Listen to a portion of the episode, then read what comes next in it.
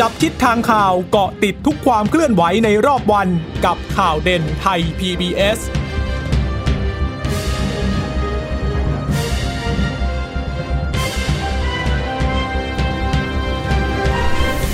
สวัสดีค่ะ สวัสดีค่ะ ต้อนรับคุณผู้ฟังสู่ข่าวเด่นไทย PBS ค่ะ เราพบกันเป็นประจำทุกวันจันทร์ถึงศุกร์บ่ายๆ แบบนี้นะคะ อัปเดตข้อมูลข่าวสารที่เกิดขึ้นในรอบวันกับดิฉันจีราชาตาอิ่มรัศมี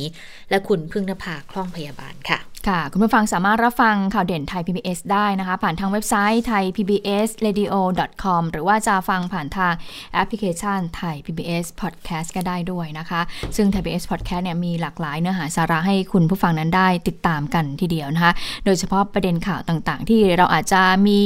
เ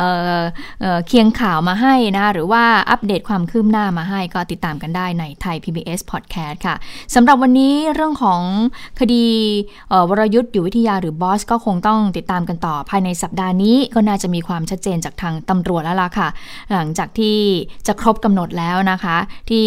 ขีดเส้นเอาไว้ 15 วันในการติดตามตรวจสอบข้อเท็จจริง ทางฝั่งของตำรวจนะซึ่งวันนี้เนี่ยตำรวจก็มีการประชุมกัน ก่อนที่วันพรุ่งนี้เนี่ยก็จะเสนอผลสรุปต่างๆ ให้กับทางผู้บัญชาการตำรวจแห่งชาตินะคะ ค่ะ ซึ่งวันนี้นะคะก็มีความเคลื่อนไหวค่ะที่สำนักงานตำรวจแห่งชาติอย่างที่บอกว่ามีการประชุมกันอีกทีพลตำรวจเอกสัตวัตฮิรันบูรณะที่ปรึกษาพิเศษของตรในฐานะที่เป็นประธานคณะกรรมการตรวจสอบข้อเท็จจริง การใช้ดุลพินิษข้าราชการตำรวจกรณีไม่เห็นด้วยคำสั่งแย้ง ไม่เห็นแย้งคำสั่งไม่ฟ้องนายวรยุทธ์อยู่วิทยาหรือว่าบอสที่ขับรถเฟอร์รารี่ชนกับดาบตำรวจวิเชียนกลั่นประเสริฐ เมื่อวันที่ 3 กันยายน 2555 จนเสียชีวิตนะคะ ก็บอกว่าวันนี้ก็ยังประชุมกันอยู่ค่ะ เพื่อตรวจสอบข้อเท็จจริงในการทำคดีของนายวรยุทธ์เนี่ยในส่วนความรับผิดชอบของตำรวจ ก็มีการสรุปผลตรวจสอบในภาพรวมแล้ว แล้วขั้นตอนต่อไปก็คือจะต้องนำเสนอพลตำรวจเอกจากทิพย์ชัยจินดาแต่คาดกันว่า ไม่น่าจะเกินวันที่ 13 สิงหาคมนี้นะคะ ใช้เวลาในช่วงนี้เนี่ยหารือประชุมไม่เกิน 2 วันนี้แหละ จะได้สรุปข้อคิดเห็นต่างๆ ที่เคยวางแนวทางเอาไว้ แล้วจะส่งไปให้กับพบตร ซึ่งตอนนี้ยังต้องพิจารณาในหลายประเด็นอยู่อีกนะคะ แต่ว่าเบื้องต้นเนี่ย ทางพลตำรวจเอกสัตวัตรก็บอกว่า พบผู้กระทำความผิดบางส่วนแล้ว แต่ว่าจะมากจะน้อยแค่ไหนจะน้อยแค่ไหนก็ต้องรอการสรุปอยู่นะคะ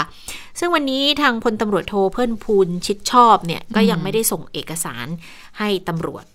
ให้คณะกรรมการพิจารณานะคะ แต่ว่าก็ยังพอมีเวลา ยังพอมีเวลาอยู่ไปฟังเสียงของพลตำรวจเอกสัตวัตรกันค่ะ มันมีหลายประเด็นในรายละเอียดนะครับ ก็ขอเวลาคณะกรรมการประชุมสักหน่อยนะครับท่านครับผลผลสรุปเบื้องต้นเนี่ยสรุปแล้วมีคนผิดไหมครับ มีใครที่เข้าข่ายเป็นการทำผิดกฎหมายไหมครับอ๋อ มันมีความผิดจะมีครับครับเดี๋ยวนะถึงระดับไหนจะยังไงก็เดี๋ยวว่าอีกทีเบื้องต้นกี่คนแล้วครับ วันนี้ขอประชุมท่านคะได้รับเอกสารการชี้แจงจาก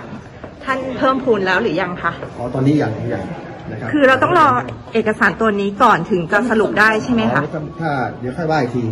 มันยังมีเวลาอยู่ นี่หมายถึงลักษณะบกพร่องเหรอครับหรือยังไงครับท่าน ก็เดี๋ยวค่อยว่าอีกที อ่าทุกอย่างก็ต้องรอก่อนให้ได้ผลสรุปที่ชัดเจนก่อนนะคะ แต่ว่าวันนี้เนี่ยขอให้ไม่บันทึกภาพในห้องประชุมนะ เพราะว่าเขาบอกในห้องประชุมเนี่ย มีบอร์ดแสดงทำลายเหตุการณ์ 14 บอร์ดด้วยกัน เดี๋ยวจะต้องให้พบตรตรวจสอบก่อนแล้ว พอผ่านการพิจารณาอะไรเรียบร้อยแล้วเนี่ย ก็จะออกมาสัญญาบอกว่าจะออกมาแถลงชี้แจงข้อเท็จจริงกับสังคม ภายในไม่เกิน 3 วัน ก็เท่ากับว่า สัปดาห์นี้แหละอืมตำรวจก็จะต้องชัดเจนแล้วนะอืคะมตอนแรกดิฉันก็เดาๆว่าน่าจะเป็นวันเอ่อพฤหัส เพราะว่าวันพุธเนี่ยเป็นวันหยุดใช่ไหมคะก็ไม่น่าจะเกินสัปดาห์นี้ก็คือไม่ไม่ค่ะพฤหัสก็ศุกร์อะนะคะ เพราะว่าพรุ่งนี้เนี่ยก็จะเอาผลสรุปที่ที่เอ่อประชุมในวันนี้นะคะ ก็ส่งให้ทางพบตรนั้นได้รับทราบไป ผู้สื่อข่าวก็พยายามแค่แหละนะคะว่าเอ่อมีใครผิดหรือเปล่านะคะ ตรวจสอบแล้วเอ่อไปพบ อยู่ที่ไหนนะคะอ่าอันนี่ก็ต้องติดตามกันอะมาดูในส่วนการทำงานของอายการบ้างหลังจากที่ได้มีการเปิดเผยผลการตรวจสอบข้อท็จจริงของอายการไปแล้วนะคะ แล้วก็อายการเนี่ยก็ได้ไปชี้แจงต่อคณะกรรมการการกฎหมายวุฒิสภาเรียบร้อยแล้วด้วย วันนี้คณะทำงานอายการก็มีการหารือกันต่อนะคะ ก็ได้มีการพิจารณาเกี่ยวเรื่องของคดีบอสอยู่วิทยาค่ะ แล้วก็บอกว่า หลังจากที่คณะทำงานเนี่ยร่วมกันพิจารณาแล้วก็เห็นว่าข้อเท็จจริงเนี่ยที่ได้จากการให้สัมภาษณ์แล้วก็การคำนวณของดรสะทนวิจารณ์วรรณลักษณ์ แล้วก็ดรสามารถราชพลสิทธิ์เนี่ยเป็นพยานหลักฐานใหม่ตามความหมายของประมวล กฎหมายวิธีพิจารณาความอาญามาตรา 147 โดยเห็นว่าพยานหลักฐานใหม่เนี่ยหมายถึงพยานหลักฐานที่ไม่เคยปรากฏอยู่ในสำนวนการสอบสวน แล้วก็เป็นพยานหลักฐานอันสำคัญ ซึ่งก็มีผลทำให้เกิดการเปลี่ยนแปลงไปจากเดิมได้นั้น ข้อเท็จจริงเกี่ยวกับความเร็วของรถยนต์ที่ผู้ต้องหาที่ 1 ขับในที่เกิดเหตุ จึงเป็นพยานหลักฐานที่สำคัญ แล้วก็สามารถทำให้ศาลลงโทษผู้ต้องหาคนที่ 1 ได้ ก็ถือว่าเป็นหลักฐานใหม่นะคะที่ที่ควรส่งให้พนักที่ควรสั่งให้พนักงานสอบสวนเนี่ยดำเนินการสอบสวนเพิ่มเติม เพื่อที่ประกอบการพิจารณาสั่งคดีต่อไปนะคะคณะทำงานก็เลยจึงมีคำสั่งให้พนักงานสอบสวนเนี่ยดำเนินการสอบสวน ทั้งอาจารย์ทั้งสองท่านนะคะ ก็คือดรสะทนวิจารณ์วรรณลักษ์แล้วก็ดรสามารถราชพลสิทธิ์ เป็นพยานตามรูปคดีที่คณะทำงานกำหนดประเด็นในหนังสือสั่งสอบสวนเพิ่มเติมต่อไปนะคะ มีเสียงการให้สัมภาษณ์จากทางรองโฆษกสำนักงานอัยการสูงสุด นายประยุทธ์เพชรรักคุณด้วยค่ะ ไปฟังเสียงกันค่ะ คณะทำงานของเราที่อัยการสูงท่านเห็นชอบเนี่ยเราจึงเริ่มต้นณเวลานี้เรียนพี่น้องสื่อมวลชนสองประเด็นอีกครั้งนะครับหนึ่ง มีพยานหลักฐานใหม่ และเป็นพยานสำคัญ และเป็นพยานที่จะนำไปสู่การลงโทษผู้ต้องหาที่หนึ่งได้ เราจึงตรวจพิจารณาสำนวนในรูปของคณะทำงาน และมีการสั่งให้พนักงานสอบสวนไปดำเนินการสอบสวนเพิ่มเติม เพื่อที่จะรวบรวมพยานหลักฐานเข้ามา เพื่อให้เราพิจารณาสั่งทางคดีตามประมวลกฎหมายวิธีพิจารณาความอาญาต่อไป นั่นคือประเด็นที่หนึ่งประเด็นที่สองก็คือ เราตรวจพบ คณะทำงานชุดที่พิเศษท่า63ตรวจพบส่งมาคณะทำงานชุดเราเนี่ยนะครับ ก็ตรวจสำนวนโดยละเอียดแล้วเห็นว่ามีประเด็นเรื่องผู้ต้องหาที่หนึ่งเสพสารโคเคน อันเป็นยาเสพติดให้โทษประเภทสองตามพระราชบัญญัติยาเสพติดให้โทษปี 2522 มาตรา 58 และมีโทษตามมาตรา 91 อัตราโทษจำคุก 3 เดือน 6 เดือนถึง 3 ปี ตรงเนี้ย ที่ท่านรองชานชัยบอกว่าแจ้งให้ดำเนินคดีข้อหานี้ด้วย แล้วก็ให้แยกสำนวนอีกเป็นสำนวนจากหนึ่งต่างหากเพราะมันไม่เกี่ยวข้องกับการขับรถนะครับ โดยคณะทำงานของเรามีคำสั่งทางคดีแจ้งไปยังพนักงานสอบสวนวันนี้ ให้ดำเนินการสอบสวนรวบรวมพยานหลักฐานทั้งหมดให้แล้วเสร็จภายในวันที่ 20 สิงหานี้ แล้วเราจะได้นำหลักฐานมาประกอบว่าถ้าอ่าครบถ้วนสมบูรณ์หรือไม่ยังไง ก็จะได้ประชุมพิจารณาทำความเห็นและคำสั่งทางคดีต่อไป ก็สรุปว่าเมื่อคณะทำงานได้เสนอมาที่อัยการสูงสุด และอัยการสูงสุดมีคำสั่งบัดนี้กระบวนการทำงานการสอบสวนที่จะดำเนินคดีนายวรยุทธ์หรือบอสอยู่ที่ยาต่อไปเนี่ยเพื่อที่จะเอามาเข้าสู่กระบวนการที่ทำเนี่ยได้เริ่มต้นขึ้นแล้ว และก็ขับเคลื่อนไปโดยทันทีนะครับ ค่ะ ก็ดำเนินการต่อทันทีนะคะไม่ใช่มีการเอ่อตรวจสอบข้อเท็จจริงเรื่องของคดีบอสอยู่วิทยาอย่างเดียวก็คือค่ะเอ่อสั่งให้พนักงานสอบสวนดำเนินการสอบสวนเพิ่มเติมใน 2 ประเด็น แล้วก็ค่ะจัดให้เอ่อสอบสวนเพิ่มเติมภายในวันที่ 20 สิงหาคมค่ะ ทีนี้ในเรื่องของประเด็นสรุปอีกทีเพิ่มเติมก็คือบอกว่าที่จะให้เพิ่มเติม 2 ประเด็นนะคะหนึ่งก็คือเรื่องของการตรวจวัดความเร็ว เพราะเชื่อได้ว่าหากได้พยานหลักฐานใหม่ ก็จะดำเนินคดีลงโทษผู้ต้องหาได้ ส่วนพยานหลักฐานในการตรวจสอบความเร็ว ก็จะใช้ผลที่ผลตรวจที่เผยแพร่ตามสื่อมวลชน หรือวิธีการอื่นในการคำนวณใหม่ ก็ได้เหมือนกันก็อย่างที่บอกว่ามีอยู่สองท่านนะนะคะ ที่มีการหยิบยกขึ้นมา แล้วถ้าพบคลิปภาพความเร็วของรถ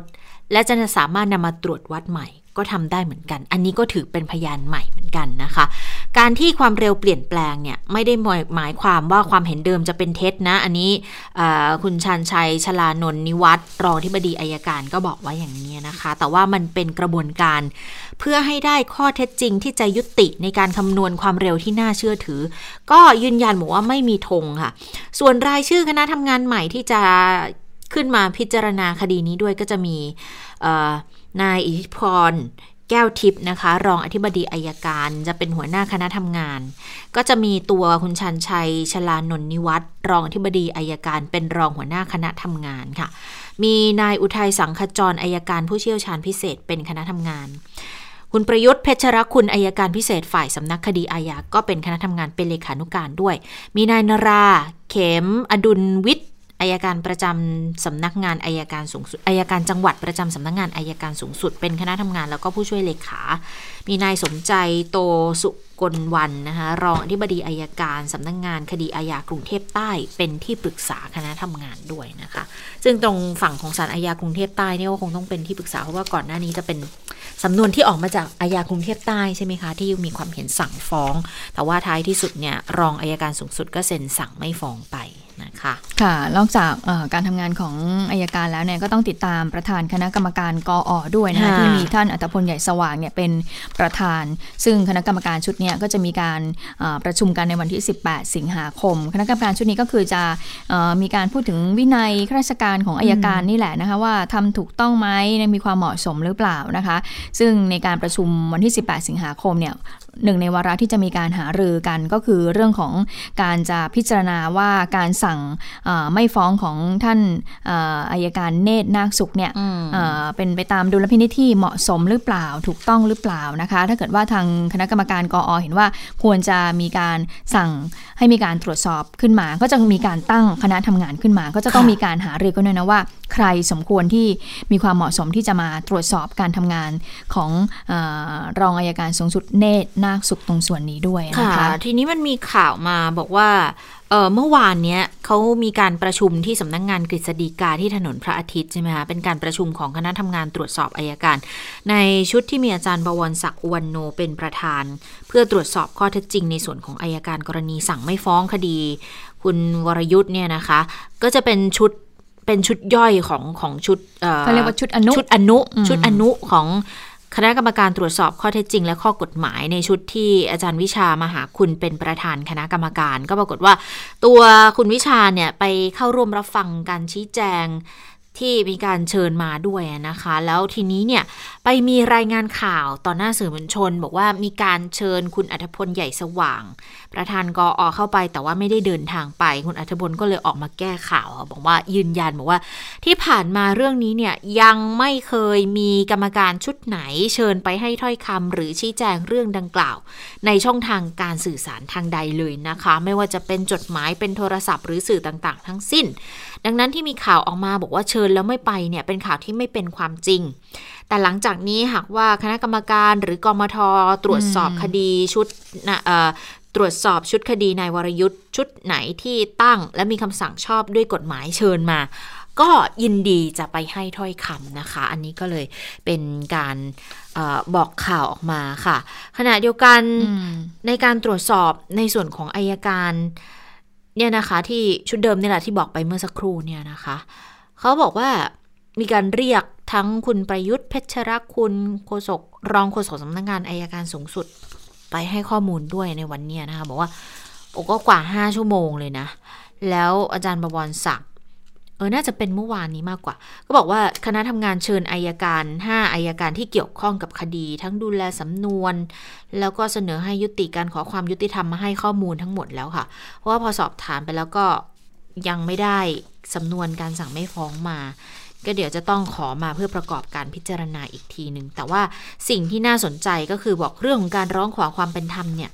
ทาง คุณบวรศักดิ์บอกตอนแรกนึกว่ามีแค่ 7 แต่ปรากฏว่าร้องจริงมากกว่า 10 ครั้ง ดังนั้นมันก็เหมือนเป็นการประวิงเวลา ดังนั้นก็เลยบอกไปบอกว่าขอให้อายการไปรวบรวมทำลายผู้ต้องหามาร้องขอความเป็นธรรมนะคะ จะได้ไปตรวจสอบบอกว่ามันทำให้คดีล่าช้าไหม แล้วการติดตามต่างๆเนี่ยเดี๋ยววันพรุ่งนี้ค่ะ จะเชิญผบตร และอดีตอายการสูงสุดมาให้ถ้อยคำด้วย รวมถึงเตรียมเชิญคุณเนตรนาคสุข รองอายการสูงสุดมาให้ข้อมูลเรื่องของการใช้ดุลพินิษด้วยนค่ะ ตอนนี้สสังคมเนี่ยต้องการที่จะเห็นภาพของคุณเนตรนาคสุขอืมเนี่ยรองอัยการสูงสุดออกมาให้ข้อมูลถึงเรื่องนี้นะเหตุผลสำคัญว่าทำไมอัยการสั่งไม่ฟ้องพิจารณาจากเหตุผลอะไรเป็นสำคัญ รวมถึงท่านเอ่อผู้ช่วยผบตรเอ่อท่านเพื่อนภูมิชิดชอบด้วยนะคะที่บอกวันนี้เนี่ยจะส่ง ก็คงไม่ได้ไปด้วยตัวเองนะอาจจะส่งเอกสารชี้แจงไปยังทางตำรวจเหมือนกัน ก็คือสังคมอยากเห็นทั้งสองท่านนี่แหละนะคะว่าเอ่อออกมาพูดชี้แจงอะไรกับสังคมบ้างนะคะ หลังจากที่ก่อนหน้านี้ก็เห็นว่า ภาพการทำงานของอายการก็ต้องออกมาพูดแทนคุณเนตรนาคสุขอะนะคะตำรวจก็เลยมีการประชุมกันอยู่อยู่เหมือนกันว่าจะดำเนินการอย่างไร ตรวจสอบข้อเท็จจริงตรงส่วนนี้ว่าทำไมไม่เห็นเอ่อแย้งกับอายการตรงส่วนนี้ไปอะนะคะอะทีนี้ ออนอกจากตรงนี้แล้วนะคะ ก็มีความเคลื่อนไหวของคุณศรีสุวรรณค่ะ คุณศรีสุวรรณจันยานะคะ ก็บอกว่าสมาคมองค์การรัฐธรรมนูญเนี่ยจะนำความไปร้องเรียนต่อคณะกรรมการอายการ ก็คือกออที่มีท่านอัตพลใหญ่สว่างเป็นประธานที่จะมีการประชุมในสัปดาห์หน้า เพื่อให้ดำเนินการตามอำนาจหน้าที่ตอนพรบและระเบียบราชการของฝ่ายอายการ เพื่อดำเนินทางวินัยกับนายเนตรนาคสุข แล้วก็สั่งการให้ข้าราชการฝ่ายอายการคนดังกล่าวเนี่ยออกจากราชการตามที่บัญญัติเอาไว้ในกฎหมายข้างต้นจนถึงที่สุดนะคะะก็คือเหตุผลเนี่ยที่ทางคุณศิสุวรรณบอกว่าจะไปยื่นร้องเนี่ยก็บอกนะคะบอกว่า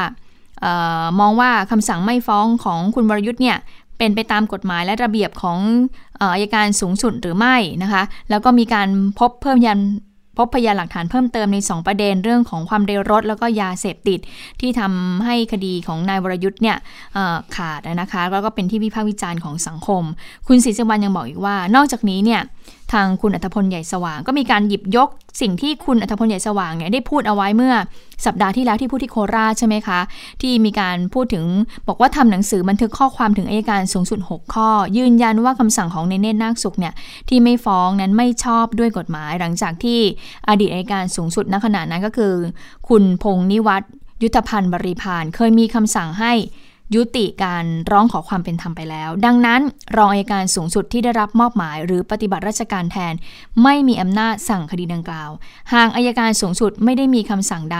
คำฟ้องของอธิบดีอายการสำนักงานคดีอาญากรุงเทพใต้ ก็คงยังใช้บังคับอยู่เช่นเดิม แต่ถ้าอายการสูงสุดสั่งให้พิจารณาคำร้องขอความเป็นธรรมอีกครั้งหนึ่งอายการสูงสุดก็มีอำนาจสั่งยุติการพิจารณาร้องขอความเป็นธรรมหรือสั่งสอบเพิ่มเติม หรือกับคำฟ้องตามความเห็นเดิมเป็นสั่งไม่ฟ้องก็ได้ ตามดุลระยะพินิจที่เห็นว่าถูกต้องเหมาะสม แล้วก็สอดคล้องกับพยานหลักฐานในสำนวน ก็เลยสรุปแล้วก็คือว่าคุณศรีสุวรรณก็เตรียมที่จะยื่นร้องต่อคณะกรรมการ อายการที่มีคุณทพลใหญ่สว่างเป็นประธาน ในการที่จะดำเนินตรวจสอบออทางวินัยต่อคุณเนตรนาคสุขนี่นะคะ ก็ถึงให้ขั้นเนี่ยให้ออกจากราชการเอาไว้ก่อนเลย แล้วก็ลองดูเราต้องรอดูในสัปดาห์หน้าที่คณะกรรมการกออเนี่ยเขามีการประชุมกันเขาบอกว่ามีทั้งหมด 15 คนนะคะก็ต้องดูด้วยนะว่าเสียงส่วนใหญ่เป็นยังไงด้วยเพราะคงต้องมีการสาวเสียงกันนะคะ ค่ะ นี่ก็เป็นเป็นประเด็นที่ยังต้องติดตามกันต่อนะ เกี่ยวกับคดีของนายวรยุทธ์อยู่วิทยานะคะ เพราะว่าก็เป็นประเด็นหนึ่งที่สังคมให้ความสนใจอย่างมากด้วย แล้วควบคู่กันไปเนี่ยนอกเหนือจากเรื่องทางสังคมคดีอาญากรรมแล้วเนี่ยเรื่องการชุมนุมใหญ่การนัดหมายในการชุมนุมใหญ่ ก็ ต้องติดตามกันต่อเนื่องเหมือนกันนะคะ เพราะว่าในช่วงที่ผ่านมา โดยเฉพาะในสุดสัปดาห์ก็ได้เห็นภาพกันแล้วว่า หลายพื้นที่หลายจังหวัดเลยนะ ก็มีการนัดหมายของประชาชน ออกมาเคลื่อนไหว เรียกร้องเรื่องของการจะทำรัฐธรรมนูญใหม่นะคะ แล้วก็เรื่องของเรียกร้องให้ยุบสภาเลือกตั้งใหม่ทีนี้เนี่ยเขาก็มี หลังจากที่ก่อนหน้านี้ด้วยใช่ไหมที่ที่มีการไปจับกลุ่มตัวทนายความคนหนึ่งที่เขาอภิปรายในเรื่องประเด็นต่างๆ เนี่ยแล้วก็กลายเป็นประเด็นที่ถกเถียงกันน่าดูอยู่เหมือนกัน บอกว่าโอ้ยตั้งใจไปจับเขาวันเสาร์หรือเปล่า เอ้ยวันศุกร์หรือเปล่าเพื่อให้เขาต้องต้องติด คุกในวันเสาร์เนี่ยจะได้ออกมาเคลื่อนไหวไม่ได้ เพราะว่าที่ประตูท่าแพเมื่อวานนี้เขาก็มีการนัดหมายชุมนุมกันใช่ไหมแต่ว่าสุดท้ายศาลก็สั่งไม่ให้คุมตัวนะคะ ก็เลยไปร่วมกันชุมนุมกันได้ แต่ทีนี้เนี่ยเขาก็มีการนัดชุมนุมกันที่หน้าสภา วันนี้ 10โมงนะคะ ก็ยังก็มีกลุ่มหนึ่งที่ไปอยู่เหมือนกันนะ แต่ว่าในในขณะเดียวกันถ้าไปดูกันในสภา ก็ใช่ว่าจะไม่ตอบรับซะทั้งหมดนะคะ ที่แน่ ๆ ก็มีอยู่คนหนึ่งที่ออกมาพูด มีไม่ใช่แค่คนเดียวหลายคนเหมือนกัน ที่ออกมาพูดเกี่ยวกับเรื่องของการแก้ไขรัฐธรรมนูญ แต่ว่าถ้าจะแก้ก็น่าจะต้องปรึกษาหารือกันนะคะ อย่างคุณคำนูนสิทธิสมานสมาชิกวุฒิสภาค่ะ ก็ออกมาเสนอเลยอยากจะให้พลเอกประยุทธ์เนี่ย พิจารณาใช้อำนาจตามมาตรา 165 เปิดประชุมรัฐสภาไปเลยค่ะ จะได้อภิปรายทั่วไปแบบไม่ลงมติ ก็จะเป็นทางหนึ่งในการหารือทางออก ของปัญหาทางการเมือง ถ้าเกิดทำได้เร็วจะยิ่งเกิดผลดี เพราะว่าตอนนี้ใกล้ปิดสมัยประชุมแล้วแล้วทุกคนก็คงไม่อยากจะเห็นการเมืองมันกลับไปจุดเดิม คือคุณคำนวณหยิบยกกรณีเหตุการณ์ 14 ตุลา 6 ตุลาเอ่อ 6 ตุลามาด้วยนะคะ ที่มีการบาดเจ็บล้มตายกลายเป็นบาดแผลร้าวลึกในสังคมนะคะ แล้วก็เรื่องของเอ่อ การชุมนุมทางการเมืองช่วงปี 52-53 เนี่ยก็ได้หยิบยก บอกว่าตอนนั้นรัฐบาลคุณอภิสิทธิ์ ก็เคยดำเนินการในลักษณะนี้แหละ ก็คือเปิดอภิปรายทั่วไปแบบไม่ลงมติเนี่ยจะได้พยายามหาทางออกสำหรับปัญหาบ้านเมืองด้วย ก็เชื่อว่าน่าจะเป็นทางออกของปัญหาได้ แต่ทีนี้ในเรื่องของการแก้รัฐธรรมนูญนะนะคะ คุณคำนวณก็บอกว่า คือการแก้ไขรัฐธรรมนูญเนี่ย เขาดำเนินการออกแบบมาให้ให้ต้องขอฉันธรรมติ 3 ฝ่าย คือรัฐบาลฝ่ายค้านและวุฒิสภาด้วย ดังนั้นถ้าจะแก้จะยังไงเนี่ยโดยเฉพาะในชั้นของกรรมธิการวิสามันที่พิจารณาหลักเกณฑ์การแก้ไขรัฐธรรมนูญเนี่ยนะก็บอกว่าก็น่าจะต้องหารือร่วมกับวุฒิสภา เพราะว่าสุดท้ายแล้วถ้าจะเสนอแก้เนี่ย ใครจะเสนอยังไงก็ตาม ก็ต้องได้รับความเห็นชอบจากวุฒิสภาหนึ่งใน 3 ตามที่รัฐธรรมนูญกำหนดเอาไว้อยู่ดีนะคะไปฟังเสียงของคุณคำนูนเกี่ยวกับเรื่องของการแก้รัฐธรรมนูญกันค่ะ การแก้ไขรัฐธรรมนูญฉบับปัจจุบันเนี่ยเขาออกแบบให้เป็นฉันธรรมติของสามฝ่าย ก็คือฝ่ายรัฐบาล ฝ่ายค้าน แล้วก็ฝ่ายวุฒิสภา เพราะฉะนั้นเนี่ยถ้าเผื่อว่าจะได้มีการหารือ ก็คือว่าควรจะเป็นการหารือร่วมกับวุฒิสภาด้วย เพราะในขณะนี้เนี่ยการหารือกันในสภาผู้แทนราษฎรเนี่ยจะจะได้ผลอย่างไรเนี่ยกก็เป็นเรื่องหนึ่ง แต่สุดท้ายแล้วเนี่ยถ้าจะเสนอการแก้ไขรัฐธรรมนูญเข้ามา ไม่ว่าจะใครเสนอเนี่ยนะครับ ในวาระที่หนึ่งก็ดี ในวาระที่สามก็ดี ก็ต้องมีเสียงของสมาชิกวุฒิสภาอยู่ด้วยหนึ่งในสามของจำนวนสมาชิกทั้งหมด เท่าที่มีอยู่ของวุฒิสภา ก็ประมาณ 80 กว่าคนเนี่ยนะฮะเพราะฉะนั้นเนี่ยในเมื่อรัฐธรรมนูญฉบับนี้เนี่ยเขาออกแบบไว้ให้วุฒิสภาเนี่ยต้องมีส่วนร่วมด้วยเนี่ยก็ถ้าจะเกิดเวทีที่นำมาพูดคุยทำความเข้าใจหรือรับฟังความคิดเห็นของสมาชิกวุฒิสภาด้วยเนี่ยก็จะเป็นเรื่องที่ดี ไม่ว่าการแก้ไขนั้นนั้นจะเป็นประโยชน์หรือไม่เป็นประโยชน์ต่อสมาชิกวุฒิสภา แต่ผมเชื่อว่าทุกคนเนี่ยเขาพร้อมที่จะรับฟัง แล้วก็พร้อมที่จะดำเนินการหากบ้านเมืองเดินหน้าไปได้ค่ะก็เป็นข้อเสนอแนะของทางคุณคำนูนนะคะ ซึ่งวันนี้การชุมนุมใหญ่ก็ไม่ได้มีแค่ที่บริเวณการชุมนุมใหญ่เนี่ยนัดหมายกันจริง ๆ ช่วงเย็นนะวันนี้เปิดเทอมของธรรมศาสตร์ด้วยแล้วก็เขาก็นัดหมายชุมนุมกันที่ธรรมศาสตร์ด้วยก็ต้องดูเหมือนกันว่าท่าทีเนี่ย มันจะเป็นยังไงอุณหภูมิ มันจะเป็นการเร่งอุณหภูมิทางการเมืองด้วยหรือไม่ แต่ว่ากับข้อเสนอของคุณคำนูนที่บอกว่าจากอยากจะให้เปิดสภาเพื่อจะได้อภิปรายแบบไม่ลงมตินะมีอยู่คนหนึ่งที่ออกมาเเหมือนกับว่าไม่เห็นด้วย ก็คือคุณปรินาไกรคุปนะคะสสพลังประชารัฐเขาออกมาแสดงความเห็นผ่านทาง Facebook ส่วนตัวเขาบอกว่า แฮชแท็กสวคำนูนแฮชแท็กอ่านหน่อย อ่านหน่อย น่าจะอ่านหน่อยนะคะ แต่ว่าเป็นเป็นศัพท์แบบสับสับสับโซเชียลทุกวันเนี่ยนะ ก็บอกตามที่สวคำนูนได้เสนอให้ขอเปิดอภิปรายแบบไม่ลงมติเพื่อให้ม็อบมารอฟังนั้น ถ้าจุดประสงค์ของคำนูนมีแค่นั้นจริง ๆ ก็ต้องช่วยพิจารณาด้วยว่ามันจะได้ผลหรือเพราะถ้าสวคำนูนได้ฟังม็อบปราศัยแล้วจะเข้าใจว่าม็อบมีข้อเรียกร้องเยอะแยะและหยาบคายเรียกแขกจริงๆแล้วก็บอกว่าการแก้รัฐธรรมนูญจะเกิดขึ้นอย่างแน่นอนตามที่พลเอกประยุทธ์ได้ดำริไว้ แต่บางข้อเรียกร้องก็เป็นไปไม่ได้ เช่น การแก้ไขรัฐธรรมนูญทั้งฉบับมันเป็นไปไม่ได้อยู่แล้ว ข้อเรียกร้องต่างๆ ถ้าสังเกตแล้วจะเห็นได้ว่าสามารถนำไปสู่การเปลี่ยนแปลงการปกครองครั้งใหญ่ เพราะไทยเราปกครองโดยระบอบประชาธิปไตย อันมีพระมหากษัตริย์ทรงเป็นประมุข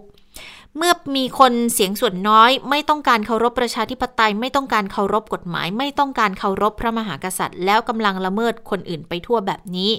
การอภิปรายจะไม่ได้ผล ถ้าตัวของสวคำนูนเบื้องต้นสามารถไปหาม็อบ แล้วอภิปรายรับฟังหรือเสวนากรได้เลยก็กลายเป็นว่าไม่รับกระบวนการใน สภาที่สามารถทำได้นะคะบอกว่าก็ไปหาม็อบไปคุยกันก่อนเลย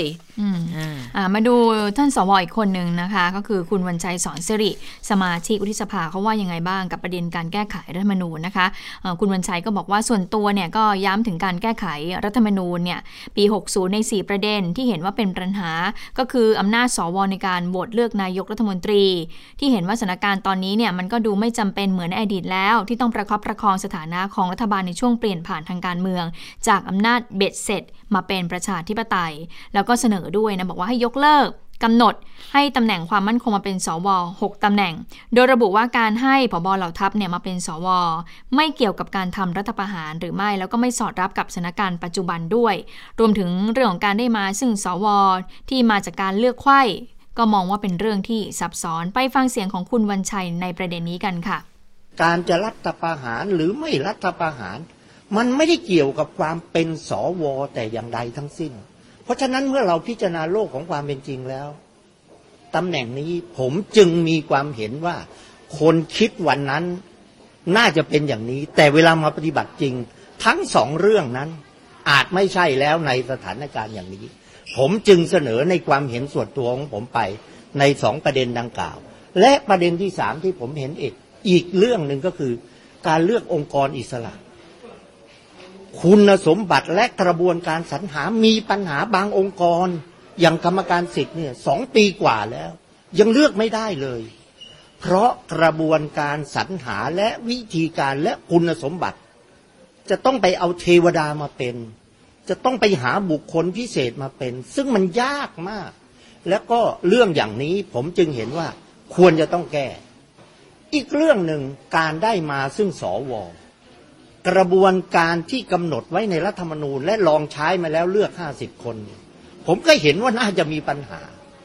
อาจจะเป็นไม่ว่าจะเป็นการจัดตั้ง หรือการหาเสียงหรือการบล็อกโหวตด้วยประการใด รวมทั้งวิธีการเลือกไข้ต่างๆ เหล่านี้ เป็นเรื่องซับซ้อนเป็นเรื่องยุ่งยากและเป็นเรื่องมีปัญหา เพราะฉะนั้นในสามสี่เรื่องเนี้ย ผมเท่าที่นั่งอยู่และเห็นอยู่และใช้รัฐธรรมนูญมา เป็นสิ่งที่ควรเอาไปพิจารณาอย่างยิ่ง ในส่วนเรื่องของสสก็เป็นเรื่องที่สสเขาจะคิดค่ะก็เป็นหนึ่งในข้อเสนอแนะของคุณวันชัยนะคะเอ่อ ใช่อาจารย์วันชัยว่าจะทำยังไงเกี่ยวกับเรื่องของการแก้ไขรัฐธรรมนูญ แต่ว่าอาจารย์วันชัยนี่ค่อนข้างชัดเจนเลยนะว่า ก็อยากจะต้องน่าจะต้องเออเป็นเรื่องของการแก้ไขที่มาของสวอยู่เหมือนกันนะก็มองว่าเออปัจจุบันเนี่ยวิธีการไขว้มันก็เป็นเรื่องที่ซับซ้อนอยู่ด้วยเหมือนกัน แล้วก็อีกหลายประเด็นอยู่เหมือนกันที่เห็นว่าก็น่าจะแก้ไขอยู่เหมือนกันนะคะ แต่ว่าก็คงจะต้องปรึกษาหารือกันอีกในหลายฝ่ายหลายกลุ่ม และทางพรุ่งนี้ค่ะทางคณะกรรมาการการพัฒนาการเมืองของวุฒิสภา จะหารือในที่ประชุมด้วย ก็เชื่อว่าเดี๋ยวแต่ละกลุ่มเขาหารือกัน แล้วก็อาจจะใช้เวทีของวิบวุฒเนี่ยแหละดำเนินการแต่ก็ ไม่ชัดเจนนะว่าว่าจะเข้าสู่ที่ประชุมได้เมื่อไหร่เกี่ยวกับเรื่องของการแก้ไขในส่วนของสวนะคะค่ะประเด็นการแก้ไขรัฐธรรมนูญก็ต้องเป็นประเด็นที่ต้องติดตามกันต่อเนื่องแบบยาวๆเลยนะเพราะดูแล้วมันไม่ใช่เรื่องง่ายเลยนะคะ ในการที่จะต้องมีการแก้ไขรัฐธรรมนูญ256 ที่เบื้องต้นที่คณะกรรมการเขาออกมาบอกแล้วนะคะเพื่อเปิดทางมีการตั้งสสรถึงตรงนั้นเนี่ยกว่าจะไปถึงตรงนั้นได้ก็ต้องใช้ระยะเวลาอีกพอสมควรทีเดียวนะคะะมาดูเรื่องของ สื่อโซเชียลแล้วก็การชุมนุมของกลุ่มเยาวชนที่วันนี้ก็ออกมาเห็นบอกว่าเลิกเรียนก็จะมีการนัดชุมนุมกันใช่ไหมคะก็มีผู้สื่อข่าวก็ไปถามประเด็นนี้เหมือนกันนะคะกับการชุมนุมหน้ารัฐสภาของกลุ่มม็อบสองกลุ่มนะคะโดยคุณพุทธิพงศ์ปุณกันรัฐมนตรีว่าการกระทรวงดิจิทัลเพื่อเศรษฐกิจและสังคมก็บอกว่าบางเรื่องบางประเด็นเนี่ยในการชุมนุมของ กลุ่มทางการเมืองที่มีความเคลื่อนไหวอย่างเงี้ยถ้าเกิดว่าไปล่วงละเมิดสิทธิ์คนอื่น แล้วก็สถาบันหลักของประเทศบางสิ่งบางอย่างมันก็มันมันก็คงยอมไม่ได้นะคะก็ต้องดำเนินคดีนะคะ ไปฟังเสียงของคุณพิธิพงศ์กันค่ะ การใช้โอกาสในการสื่อสารนะครับ ในส่วนของโซเชียลมีเดียอะไรก็ดีเนี่ย ผมก็อยากจะให้ระมัดระวังนะครับ ผมก็ติดตามดูข้อมูลแล้วก็ติดตามอย่างใกล้ชิดนะครับ บางข้อมูลก็เป็นข้อมูลที่บิดเบือนความจริงทำให้บางคนเนี่ยเมื่อติดตามก็อาจจะไม่ได้ทราบนะครับ ว่าข้อมูลข้อเท็จจริงเป็นยังไง มีการบิดเบือนไปก็ทำให้เกิดความรู้สึกที่โกรธ ความรู้สึกที่สับสนนะครับแล้วก็ไม่เข้าใจทำให้บางคนก็ออกมาโดยที่ข้อมูลก็ไม่ได้ถูกต้องนะครับ อันนี้อันที่หนึ่งอันที่สองเนี่ยผมคิดว่าการออกมาชุมนุมนะครับในพื้นที่ที่ปลอดภัยนะครับแล้วก็ได้รับการอนุญาต หรือว่าดูแลในพื้นที่ที่สามารถแสดงสิทธิของตัวเองได้ ไม่ผิดกฎหมายเนี่ยผมคิดว่าก็ยังทำอยู่ได้นะครับเป็นอะไรที่ต้องระมัดระวัง แล้ววันนี้ผมเชื่อว่าทุกคนต้องช่วยกันก็คือว่าเราเห็นแตกต่างในทางการเมืองได้ แต่ว่าไม่ควรที่จะไปล่วงเกินนะครับ หรือว่าไปละเมิดสิทธิ์ของคนอื่น รวมไปถึงนะครับสถาบันหลักของประเทศ ผมคิดว่าเรื่องนี้เป็นสิ่งที่ไม่ใช่หน้าที่เฉพาะรัฐบาลหรือกระทรวงดิจิทัลนะครับ ผมคิดว่ามันเป็นหน้าที่ของประชาชนคนไทยทุกคนที่ต้อง ช่วยกันนะครับปกป้องแล้วก็คุ้มครองนะครับสถาบันหลักของประเทศนะครับประเทศเรามาวันนี้ได้เนี่ยก็มีที่มาที่ไปนะครับ มีหลายๆเรื่องที่เราควรเรียนรู้นะครับดังนั้นผมคิดว่าเรื่องนี้เป็นเรื่องสำคัญ ค่ะแล้วก็มีการถามด้วยนะว่า กังวลไหมว่าจะเกิดการเผชิญหน้ากันของสองกลุ่มการเมืองนะคะ คุณพิธิพงศ์ก็บอกว่าก็คิดว่าเป็นไปได้น้อยนะเพราะว่าทั้งสองฝั่งก็มีนักคิดของตัวเอง ทุกคนก็แสดงความเห็นต่างกันทางกฎหมาย แล้วก็รัฐธรรมนูญ แต่ว่าการประทะกันก็ไม่ได้ก่อให้เกิดประโยชน์อะไรเลยนะคะ ในอดีตที่ผ่านมาหลายยุคหลายสมัยการประทะกันก็ทำให้เกิดความเสียหายแล้วก็สูญเสีย ก็คิดว่าเราเนี่ยควรจะแสดงออกแบบคนรุ่นใหม่ ใช้เหตุและผล ทั้งการใช้ผ่านโซเชียลมีเดียหรือว่าการแสดงออกผ่านทางการชุมนุม ถ้าไม่ผิดกฎหมายไม่ไปละเมิด หรือว่าก้าวล่วง สถาบันหลักก็ไม่เป็นปัญหาอะไร แต่ถ้าไปละเมิดก็ยืนยันนะคะ ว่าจะมีการดำเนินคดีอย่างแน่นอนนะคะค่ะทีนี้เมื่อผู้สื่อข่าวถามว่าขณะนี้เนี่ยมีบัญชีผู้ที่จะเอ่อมีมี list ไหมมีผู้ที่จะถูกดำเนินคดีนะคะ รัฐมนตรีดีเอสก็บอกว่าเราเปิดช่องทางออนไลน์ให้ประชาชนนั้นส่งข้อมูล เช่น เว็บเพจที่นำเสนอข้อมูลไม่ถูกต้อง ระยะเวลา 7 วันที่ผ่านมาก็มีเข้ามาประมาณ 3,000 เรื่อง ตอนนี้ส่งศาลไปแล้วนะคะ 700กว่าเรื่อง หากศาลมีคำสั่งออกมา เราก็จะดำเนินการไปยังแพลตฟอร์มในต่างประเทศเพื่อให้ปิด หรือว่าลบตามคำสั่งศาลทั้งนี้ปกติเวลาเราส่งไปให้แพลตฟอร์มต่างประเทศเนี่ยหากเขาไม่แก้ไขจะปล่อยทิ้งไว้อย่างนั้น แต่วันนี้เนี่ยเราใช้มาตรา 27 ตามพรบว่าด้วยการกระทำความผิดเกี่ยวกับคอมพิวเตอร์ปี 60 หากไม่ดำเนินการภายใน 15 วัน เราจะดำเนินคดีกับแพลตฟอร์มต่างประเทศนั้นๆ โดยวันนี้ก็จะเป็นวันแรกค่ะ บอกแล้วนะคะว่าส่งจดหมายเตือนไปยังแพลตฟอร์มในต่างประเทศแล้ว เพราะว่าที่ผ่านมาเนี่ยอีกฝ่ายก็ดูไม่เคารพหรือว่าค่ะดำเนินการตามคำสั่งของศาลไทยเลยนะคะ คุณพุทธิพงษ์ก็บอกว่าก็ต้องดำเนินต่อให้สุดนะคะ ก็ขอให้เอ่อเคารพเรื่องของกระบวนการยุติธรรมของไทยด้วยนะคะแล้วทีนี้เมื่อถามว่าขณะนี้เนี่ยได้แจ้งไปยังแพลตฟอร์มต่างประเทศแล้วหรือยัง คุณพุทธิพงษ์ว่าจากนี้นับไปอีก 15 วัน เราก็จะดูว่ามีเนื้อหาที่ไม่เหมาะสม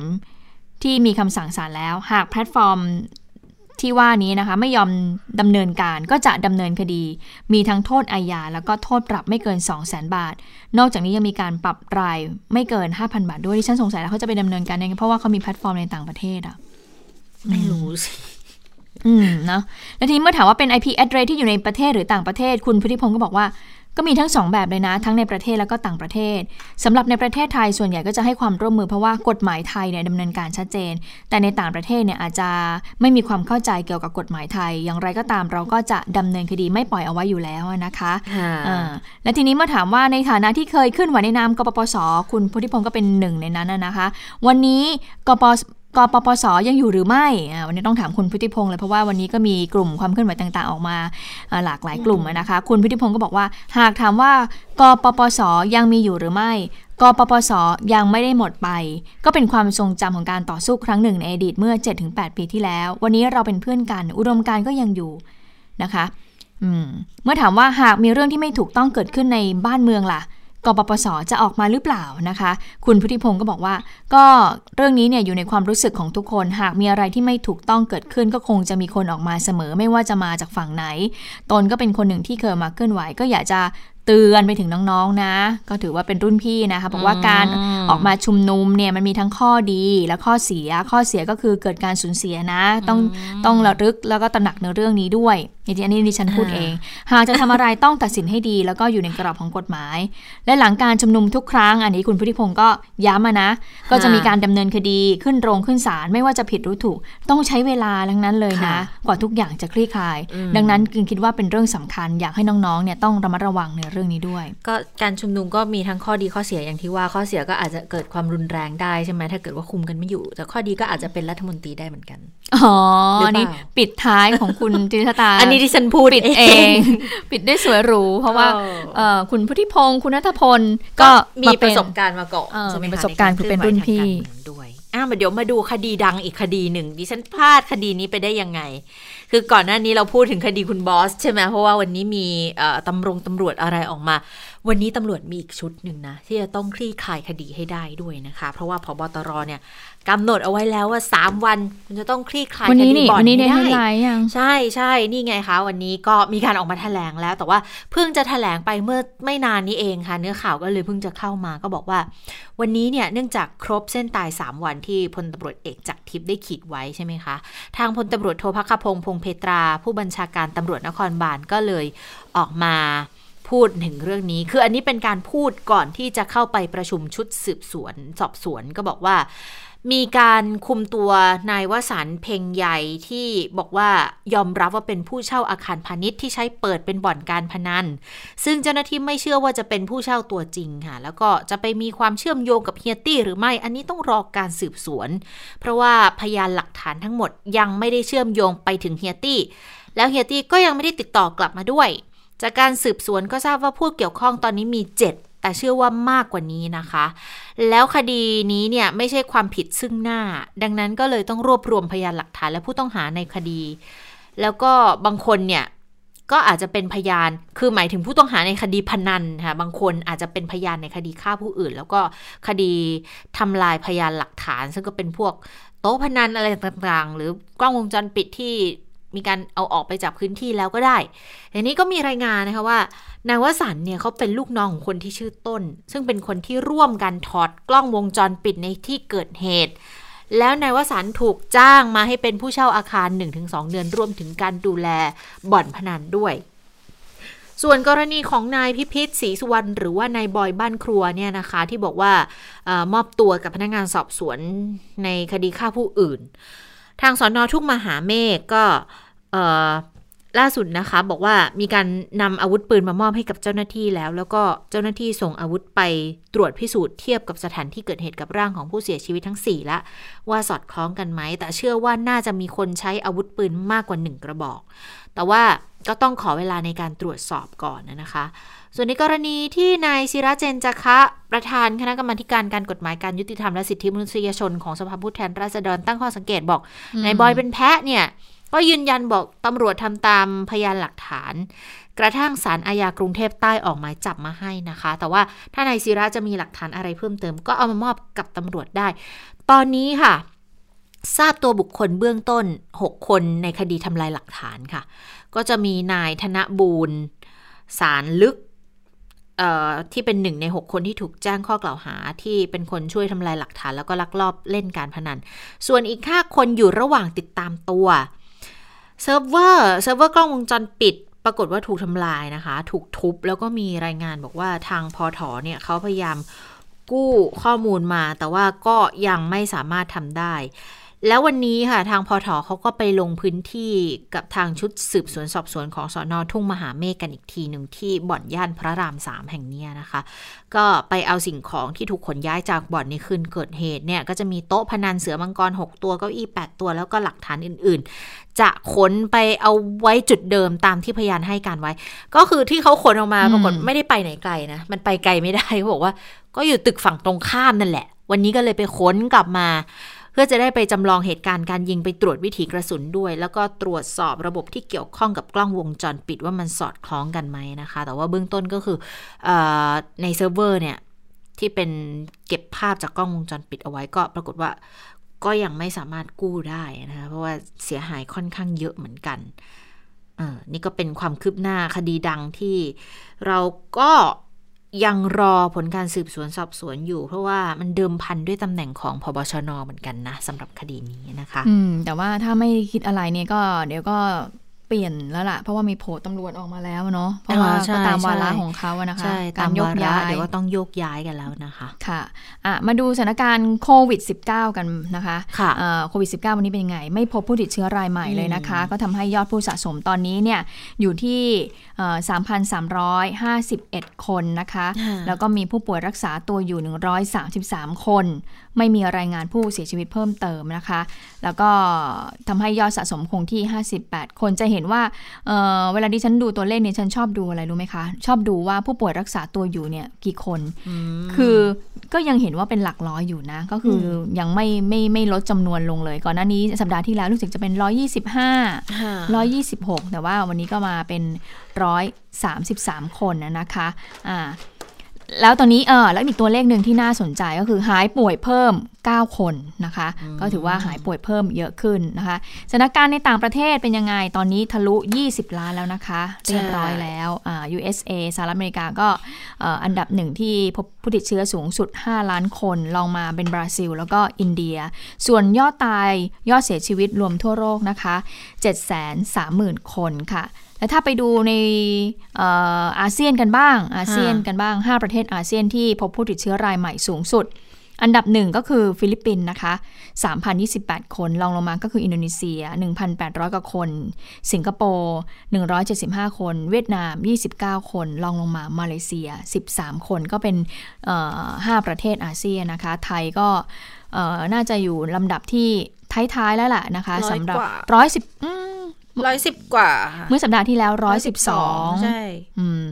แต่ในในสัปดาห์นี้ไม่รู้ว่าขยับขยับลงไปแล้วหรือยังอ้อยังเหมือนเดิมค่ะ ก็คืออยู่ที่ 112 นะคะ ก็คือมีจำนวนผู้สะสมติดเชื้อ 3,351 คนค่ะ ค่ะ แต่ว่าเมื่อสักครู่นี้ดิฉันเห็นรายงานอยู่แวบๆเหมือนกันนะ เป็นคนที่อยู่ที่ญี่ปุ่นเขารายงานมาบอกว่า ญี่ปุ่นน่ะเขาพบเชื้อของ โควิด จากผู้ชายที่เดินทาง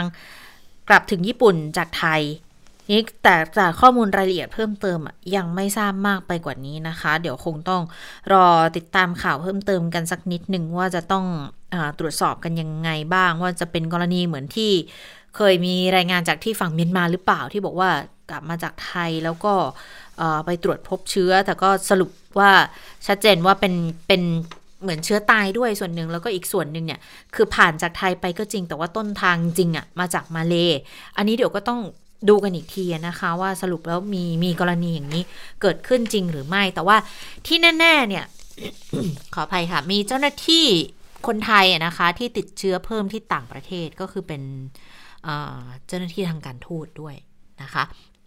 วันนี้ค่ะ คุณไตรสุรีไตรสารณกุลรองโฆษกประจำสำนักนายกก็เปิดเผย บอกว่าพลเอกประยุทธ์เนี่ย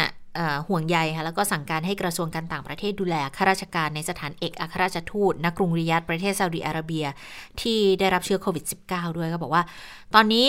ข้าราชการคนนี้เนี่ยไปรักษาตัวที่โรงพยาบาลและมีแพทย์ดูแลอาการอยู่ด้วย แล้วก็มีรายงานบอกว่าที่บาเรนก็มีนะ เจ้าหน้าที่ทูตที่บาเรนก็ติดเชื้อด้วยเหมือนกันคือต้องปิด สถานทูตตรงนั้นไปเลยนะคะ แต่ว่าไม่แน่ใจเหมือนกันว่าจะมีกี่คนแต่เบื้องต้นเนี่ยทราบมาตอนนี้มีอยู่อย่างน้อยๆ 3 คนนะ ที่เป็นนักการทูตแล้วก็ ติดเชื้อโควิดอยู่ที่ต่างประเทศนะคะ ค่ะ แล้วก็มีข้อมูลจากทางคุณหมอยงผู้ระวันนะคะ หัวหน้าศูนย์เชี่ยวชาญเฉพาะทางด้านไวรัสวิทยา คลินิกภาควิชา กุมารเวชศาสตร์คณะแพทยศาสตร์จุฬาก็มีการได้มีการโพสต์ในเพจใน Facebook ของคุณหมอยงเองนะคะ ก็ให้ความรู้เกี่ยวความรุนแรงของเชื้อไวรัสโควิด -19 นะคะ โดยคุณหมอบอกว่าช่วงอายุใดมีความเสี่ยงอัตราการป่วยตายสูง ซึ่งก็พบว่า โควิด -19 เนี่ยสร้างปัญหากับผู้ที่มีอายุ 50 ปีขึ้นไปนะคะ แล้วก็ระบุอีกว่าโควิด -19 เนี่ยอัตราการป่วยตายในโรคอุบัติใหม่ในกลุ่มโคโรนาไวรัสได้รวบรวมนะคะ คุณหมอก็หยิบสไลด์มาให้ดู เอาสไลด์เก่าๆมาให้ดูบอกว่าตั้งแต่โรคทางเดินหายใจอักเสบ อย่างรุนแรงหรือว่าซา ปอดบวมหรือเมอร์สนะคะ มาจนถึงโควิด -19 เนี่ยผู้ป่วยเสียชีวิตเนี่ยจะสูงขึ้นตามอายุค่ะ โดยเฉพาะหลังอายุ 50 ปี เมื่อเปรียบเทียบกับไข้หวัดใหญ่สเปนแล้วเนี่ยอัตราการป่วยตายเนี่ยจะสูงในเด็กเล็ก คนหนุ่มสาวและผู้สูงอายุ แต่ถ้าเป็นไข้หวัดใหญ่ตามฤดูกาลก็จะพบความสูญเสียถึงชีวิตในเด็กเล็กกับผู้สูงอายุโควิด -19 เนี่ยจึงสร้างปัญหาให้กับผู้ที่มีอายุมากกว่า 50 ปีขึ้นไป คุณหมอยังบอกอีกว่ากลยุทธ์หนึ่งในการควบคุมการระบาดและความสูญเสียจะปกป้องผู้สูงอายุไม่ให้เป็นโควิด -19 นั้น อย่างคุณหมอก็ยกตัวอย่างของสิงคโปร์นะคะมีผู้ป่วยถึง 55,000 กว่าราย มีผู้เสียชีวิตเนี่ย 27 คน เพราะส่วนใหญ่เนี่ยเป็นกลุ่มในแรงงานต่างชาติ มีอายุน้อยอยู่อย่างแออัดปกป้องคนสิงคโปร์โดยเฉพาะที่มีอายุมากในการระบาดและลอกสองของญี่ปุ่น ญี่ปุ่นก็ใช้นโยบายแบบเดียวกันนะคะก็ถือว่ามีแนวโน้มลดลงกว่ารอบแรกมาก อันนี้ก็เป็นข้อมูลที่คุณหมอยงนำมาพูดให้ฟังว่าผู้สูงอายุที่มีอายุผู้สูงอายุที่มีอายุมากกว่า 50เนี่ยก็มีอัตราการป่วยโควิดสูงนะคะเพราะฉะนั้นต้องป้องป้องป้องกันผู้สูงอายุให้ดีที่สุดเมื่อไม่ให้ติดเชื้อนะคะ แล้วก็ใกล้จะเปิดเทอมแล้วด้วยใช่ไหมเปิดเทอมแบบเต็มรูปแบบ ก็คือเป็นรูปแบบก็คือว่าไม่ต้องสลับวันหยุดกันเรียนแล้ว ไม่ต้องมาเรียนองค์ลงออนไลน์แล้ว ก็คือเรียนที่โรงเรียนเนี่ยแบบว่าอย่างเต็มรูปแบบคือไปเรียนทุก ๆ วันเลยนะสิ่งที่ต้องเตรียมตัวสำหรับเรานะคะ ก็คือเรื่องของการจราจรด้วย เพราะว่าที่ผ่านมานะน้องๆก็จะสลับกันหยุดใช่ไหมคะ ก็อาจจะทำให้การจราจรนั้นเบาบาง แต่ว่าเกิดว่าวันที่ 13 สิงหาคมแล้วเขาเคาะออกมาแล้วเนี่ยว่าเรียนอย่างเต็มรูปแบบแล้วนะคะ การจราจรแบบเต็มรูปแบบก็จะกลับมานะคะ เออ ไม่ใช่แค่น้องๆเนี่ยนะนักศึกษามหาวิทยาลัยอ๋อตอนนี้เปิดแล้วหลายหลายที่ก็เริ่มเปิดแล้วนะคะ อันนี้ละค่ะ ก็จะทำให้ทุกอย่างกลับสู่ภาวะปกติมากยิ่งขึ้น แล้วก็ยิ่งมีการตอนนี้ให้ชาวต่างชาติเข้ามาได้มากขึ้นแล้วด้วยนะ เราจะได้เห็นตัวเลขเมื่อวานใช่ไหมที่บอกว่ามีคนต่างชาติเนี่ยที่เดินทางมาจากต่างชาติทั้งจากบังคลาเทศแล้วก็จากอินเดียเนี่ยก็ติดเชื้อกลับเข้ามาด้วย อันนี้ก็เป็นอีกหนึ่งปัจจัยเสี่ยงนะคะ ดังนั้นก็คือไม่ได้จะให้ตื่นตระหนก แต่ว่าก็ต้องระมัดระวังนะคะ ต้องตระหนักแต่อย่าตระหนก อันนี้เป็นสิ่งที่สามารถย้ำเตือนกันได้เสมอค่ะเอาละค่ะได้เวลาของต่างประเทศแล้วคุณสวรักษ์มาแล้วสวัสดีค่ะ สวัสดีค่ะ คุณผู้ฟังสวัสดีทั้งสองท่านค่ะค่ะไปดูเรื่องของเลบานอนกันก่อนนะคะเลบานอนอย่างที่ทราบกันว่าเขาเกิดระเบิดที่ท่าเรือเมื่อวันที่ 4 สิงหาคมที่ผ่านมา แล้วก็ ความเสียหายร้ายแรงมาก ประเด็นนี้นะคะก็ทำให้ผู้นำฝรั่งเศสนะคะเดินทางลงพื้นที่ไปดูความเสียหายในกรุงเบรุตนะคะคุณผู้ฟังหลายท่านอาจจะสงสัยว่าทำไมผู้นำฝรั่งเศสจะต้องเดินทางไปที่นั่นด้วยเออเลบานอนเคยเป็นเอออาณานิคมฝรั่งเศสเคยปกครองอยู่นะคะ ก็คล้ายๆกับไปดูแลอะไรอย่างเงี้ยนะคะ แล้วก็พอผู้นำฝรั่งเศสกลับมาที่ประเทศตัวเองเนี่ยเขาก็เป็นตัวตั้งตัวตีค่ะ จัดการประชุมกลุ่มประเทศผู้บริจาค เพื่อระดมเงินช่วยเหลือด้านมนุษยธรรมนะคะให้กับผู้ประสบภัยจากเหตุระเบิดในครั้งในครั้งนี้ ซึ่งจากการประชุมหารือเบื้องต้นเนี่ยนะคะมีทั้งหมด 30 ประเทศและองค์กรที่ช่วยกันลงขันสนับสนุน ก็มีอเมริการวมอยู่ด้วยนะ แล้วก็จะมีองค์กรอื่นๆนะคะ เบื้องต้นต้องใช้เงิน พื่อช่วยเหลือฉุกเฉินนะคะ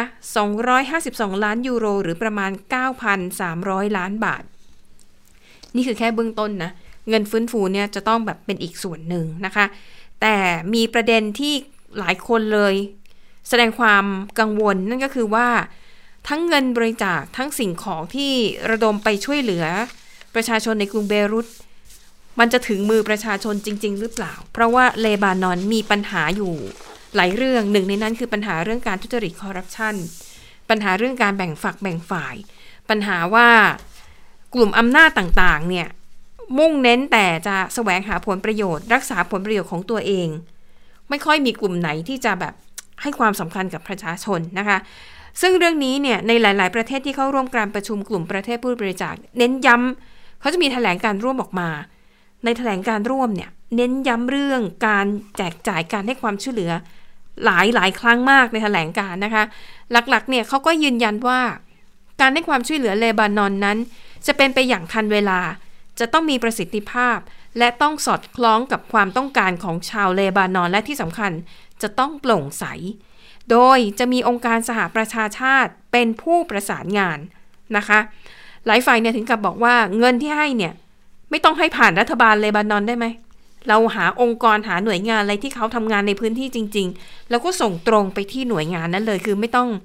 ให้รัฐบาล เพราะไม่รู้ว่าพอให้รัฐบาลแล้วเนี่ย มันจะเกิดอะไรขึ้นบ้างนะคะ ส่วนตัวเลขผู้เสียชีวิต ตัวเลขอย่างเป็นทางการยังอยู่ที่ 158 คน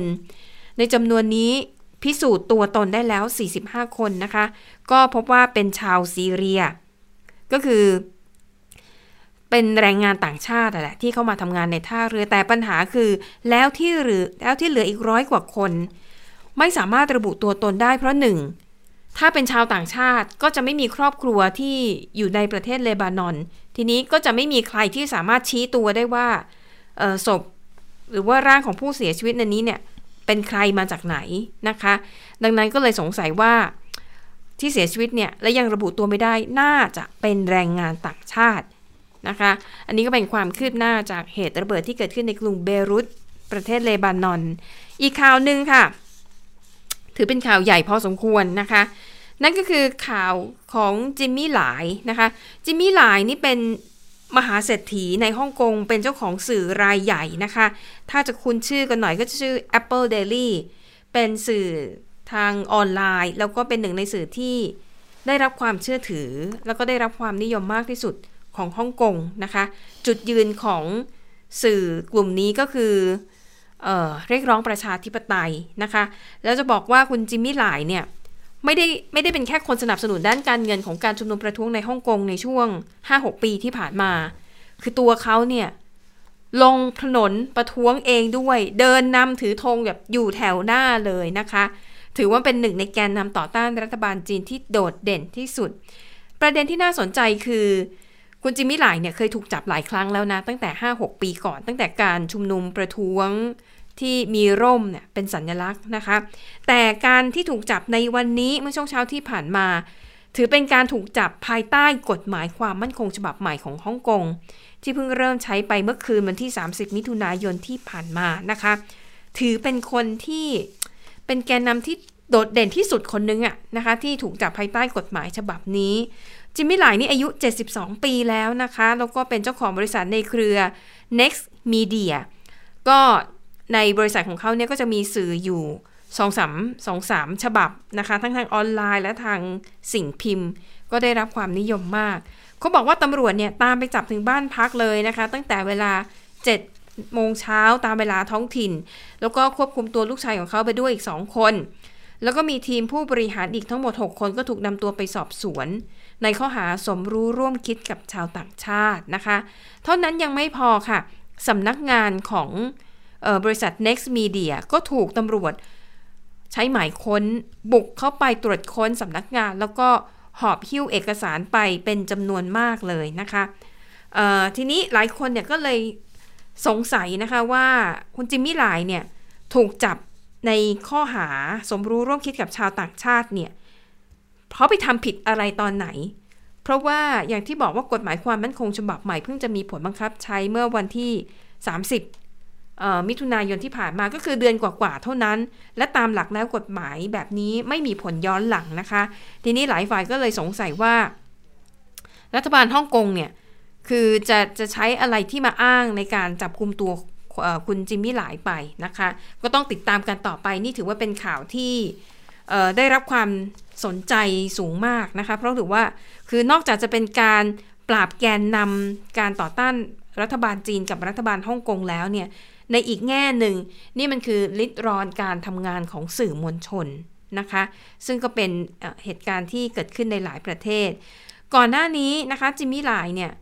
เคยถูกจับมาแล้วหลายครั้งพอสมควร แล้วก็เป็นคนที่เรียกว่าฝีปากล่า วิพากษ์วิจารณ์ รัฐบาลจีนกับฮ่องกงอย่างตรงไปตรงมานะคะ และก่อนหน้านี้เขายังเคยพูดนะคะ เคยเดินทางไปอเมริกาด้วยนะ ไปพบกับไมค์พอมเปโอรัฐมนตรีว่าการกระทรวงการต่างประเทศ แล้วก็เคยพูดฝากไปถึงโดนัลด์ทรัมป์ประธานาธิบดีสหรัฐอเมริกาด้วยนะคะ ตอนที่กฎหมายความมั่นคงยังไม่มีผลบังคับใช้จิมมี่หลายเนี่ยบอกว่าโดนัลด์ทรัมป์เนี่ยเป็นคนเดียวนะที่จะสามารถช่วยฮ่องกง ให้รอดพ้นจากเงื้อมมือของรัฐบาลจีนได้นะคะ พูดถึงขนาดนี้เลยอะนั่นก็คือความคืบหน้าเรื่องของการจับมหาเศรษฐีนะคะ แล้วก็เป็นเจ้าของสื่อรายใหญ่ในฮ่องกงค่ะมีความคืบหน้าเรื่องระเบิดในกรุงเบรุตของเลบานอนนะคะ เล็กน้อย ยอดผู้เสียชีวิตล่าสุดเพิ่มเป็นมากกว่า 200 คนแล้วนะคะ แต่แน่นอนค่ะ คนจำนวนมากนั้นยังไม่สามารถ ระบุตัวได้นะคะว่าผู้เสียชีวิตนั้นเป็นใครบ้าง ในขณะที่การชุมนุมประท้วงในเลบานอนก็ยังคงเกิดขึ้นแล้วก็รุนแรงต่อเนื่อง เนื่องจากประชาชนไม่พอใจ เรียกว่าเป็นความไม่พอใจที่สะสมมานานนะคะ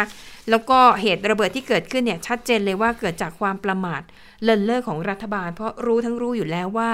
แอมโมเนียมไนเตรต 2,750 ตันเนี่ย มันถูกเก็บอย่างไม่เหมาะสม แต่ก็ไม่มีใครทำอะไรเลยจนทำให้เกิดโศกนาฏกรรมที่เราได้เห็นภาพไปนั่นเองค่ะค่ะเอาละค่ะหมดเวลาของข่าวเด่นไทย PBS แล้วนะคะ เรา 3 คนลาไปก่อนพบกันใหม่วันพรุ่งนี้นะคะ สวัสดีค่ะ สวัสดีค่ะ สวัสดีค่ะ